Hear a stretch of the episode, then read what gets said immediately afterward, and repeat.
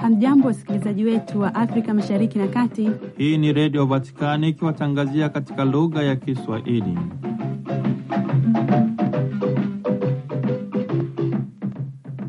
Mpendwa msikilizaji na msomaji, leo ni dominika ya kwanza kipindi cha Kwaresima cha mwaka B, mwaka wa liturujia ya Kanisa. Kwaresima ni neno lenye asili ya lugha ya Kilatini na maana yake ni arobaini. Kwa hiyo Kwaresima yadumu siku arobaini kama tulivyopigiwa mbiu Jumatano ya Majivu juu ya safari ya siku arobaini za kufanya metanoia ya kweli, tukiongozwa na Kristo mteseka. Tunaendelea kuhimizwa kurarua mioyo yetu katika dhana ya kutubu na kuiamini Injili, ndiyo neno la Mungu aliyetoa mwili akakaa kwetu nasi tukawa na uzima.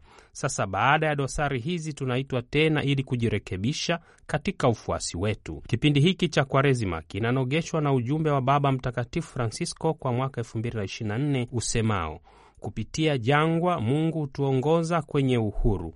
Mimi ni Bwana Mungu wako niliyekutoa katika nchi ya Misri, kutoka utumwani. Huu ni muhtasari wa amri kumi za Mungu alizozipokea Musa juu ya mlima Sinai. Watu wanajua vizuri kile ambacho Mungu anazungumzia.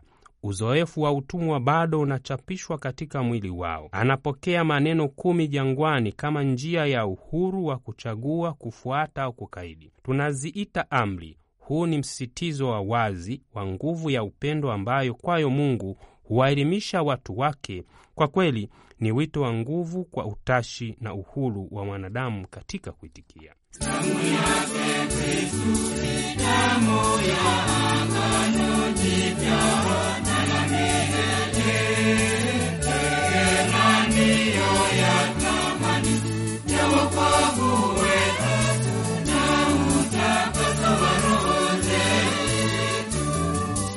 Somo la kitabu cha Mwanzo. Mungu akamwambia Nuhu na wanawe pamoja naye akisema, mimi tazama, nalithibitisha agano langu nanyi, tena na uzao wenu baada yenu, tena na kila kiumbe hai kilichoko pamoja nanyi, ndege na mnyama wa kufugwa na kila mnyama wa mwitu katika nchi pamoja nanyi, wote wanaotoka katika safina, hata kila kilicho hai katika nchi. Na agano langu litathibitisha nanyi, wala kila chenye mwili hakitafutwa tena kwa maji ya gharika, wala hakutakuwa tena gharika baada ya hayo kuliharibu nchi. Mungu akasema, hii ndiyo ishara ya agano nifanyalo kati yangu na ninyi na kila kiumbe hai kilichoko pamoja nanyi kwa vizazi vyote hata milele. Mimi nauweka upinde wangu winguni, nao utakuwa ni ishara ya agano kati yangu na nchi. Hata itakuwa nikitanda mawingu juu ya nchi, upinde utaonekana winguni, nami nitalikumbuka agano langu lililoko kati yangu na ninyi na kila kiumbe hai katika wote wenye mwili, wala maji hayatakuwa gharika tena kuwaharibu wote wenye mwili. Neno la Bwana.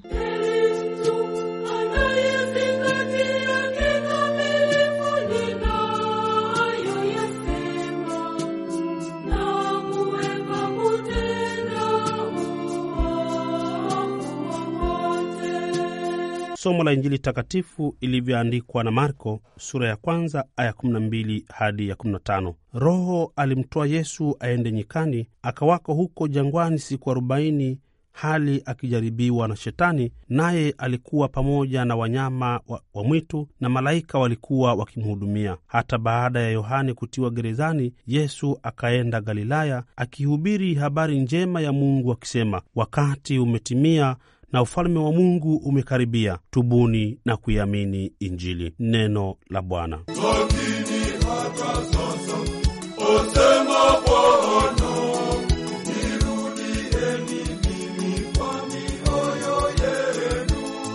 Katika somo la kwanza tunasikia masimulizi ya tukio la janga la kiasili, yaani mafuriko makubwa mintarafu gharika, kama vile Nuhu alivyokaa ndani ya safina siku arobaini kabla ya kupewa agano na Mungu la kutoharibu tena ulimwengu kwa gharika kuu au gharika la Nuhu, kama vile Yesu alivyofunga siku arobaini jangwani kabla ya kuanza kazi yake. Basi nasi tunapata nafasi ya siku arobaini za kuyachunguza maisha yetu kwa kufanya toba, kusali na kufunga na kutenda matendo mema. Siku arobaini maana yake ni siku za kutosha. Arobaini ni namba ya ukamilifu. Hali hii haishi katika tukio moja la maangaiko, kwa sababu linakomaa katika safari ya kurudi nchi ya ahadi, kama vile Israeli bado ina Misri ndani yake changwani. Vivyo hivyo leo watu wa Mungu hubeba ndani yao vifungo vya ukandamizaji ambavyo lazima wachague kuachana navyo. Tunatambua hili wakati tunakosa tumaini na kutangatanga katika maisha kama vile katika nchi ya ukiwa, bila nchi ya ahadi ya kujitahidi kuifikia. Kwaresima ni wakati wa neema ambapo inakuwa ni safari ya jangwani katika maisha ya uongofu, kama nabii Hosea anavyotangaza, mahali pa upendo wa kwanza. Mungu anawaelimisha watu wake ili waweze kutoka utumwani mwao na kupata uzoefu wa kupitia kutoka kifo ahadi ya uzima. Anakazia Baba Mtakatifu katika ujumbe wa Kwaresima. Kwa nini tutubu na kuiamini Injili? Kwa sababu wito wetu wa msingi ni kufika mbinguni kwa Baba. Tunayo mito mingi sana katika kanisa letu, wito wa ndoa, wito wa utawa, wito wa upadre na mambo mengine, lakini wito wetu msingi ni kuwa watakatifu na kuishi na Mungu milele mbinguni. Injili tuliyoisikia leo imetupatia jibu. Ili tuweze kufika mbinguni, lazima kutubu na kuiamini Injili. Yesu katika Injili ya leo anaanza kuhubiri habari njema kwa kutuambia tubuni na kuiamini Injili. Ili Kwaresima yetu iwe thabiti, hatua ya kwanza ni kutaka kuona ukweli. Wakati Bwana alipomvuta Musa kwenye kichaka cha moto na kuzungumza naye, mara moja alijifunua kama Mungu ambaye anaona zaidi ya yote na anasikia. Yesu anatuambia hali yetu ya dhambi na anatutaka tusimame kila tunapoanguka. Pili, Yesu anatutaka tuiamini Injili. Anatuambia Yesu ndiye njia, ukweli na uzima. Mtu hawezi kwenda kwa Baba ila kwa njia yake. Tuiamini Injili inayotuambia yule atakayevumilia mpaka mwisho ndiye atakayeokoka. Ukweli huu umejidhihirisha katika masomo yote matatu tuliyoyasikia leo. Katika somo la kwanza, Nuhu na familia yake wanaokolewa na gharika kwa sababu walitubu na kuiamini Injili na kuamini maneno ya Mungu. Somo la pili linatuambia maji yale yale yaliyowaangamiza wenye dhambi wakati wa Nuhu sasa ndiyo yanayotuokoa sisi kwa ubatizo. Kwaresima ni wakati wa kutenda mema na kuacha mabaya, kutulia katika sala, kupokea neno la Mungu na kupumzika kama Msamaria mbele ya ndugu yake aliyejeruhiwa. Upendo wa Mungu na jirani ni upendo mmoja. Kuwa na miungu mingine ni kuacha upendo mbele ya Mungu katika mwili wa jirani yake mteseka. Kwa sababu hii, sala, sadaka na kufunga siyo mazoezi matatu huru tu, lakini ni harakati moja ya wazi ya kuondoa nje na sanamu zinazotuweka mbali na vifungo vinavyotufunga, hasa upendo. Ndugu zangu wapendwa, fundisho la kwanza kabisa la katekisimu linasema tupo duniani ili tumtumikie Mungu, tumpende na mwisho tufike kwake mbinguni. Kumtumikia Mungu ni kuishi kadiri ya matakwa yake, yaani kuzishika amri, hasa amri kuu ya mapendo. Tuwapende wenzetu, huko ndiko kuiamini Injili ya Kristo. Kipindi cha Kwaresima ni kipindi muhimu sana kwetu sisi wa Kristo. Ni kipindi ambacho tunaonja huruma kuu ya Mungu anayetuita kushiriki uzima wa milele licha ya udhaifu na dhambi tulizo nazo, kwa sharti rahisi kabisa kutubu na kuiamini Injili. Wapendwa, Mungu anapendezwa sana na unyenyekevu wetu pale tunapotambua makosa yetu na kuyaungama. Kutokuungama dhambi ni kiburi na majivuno tu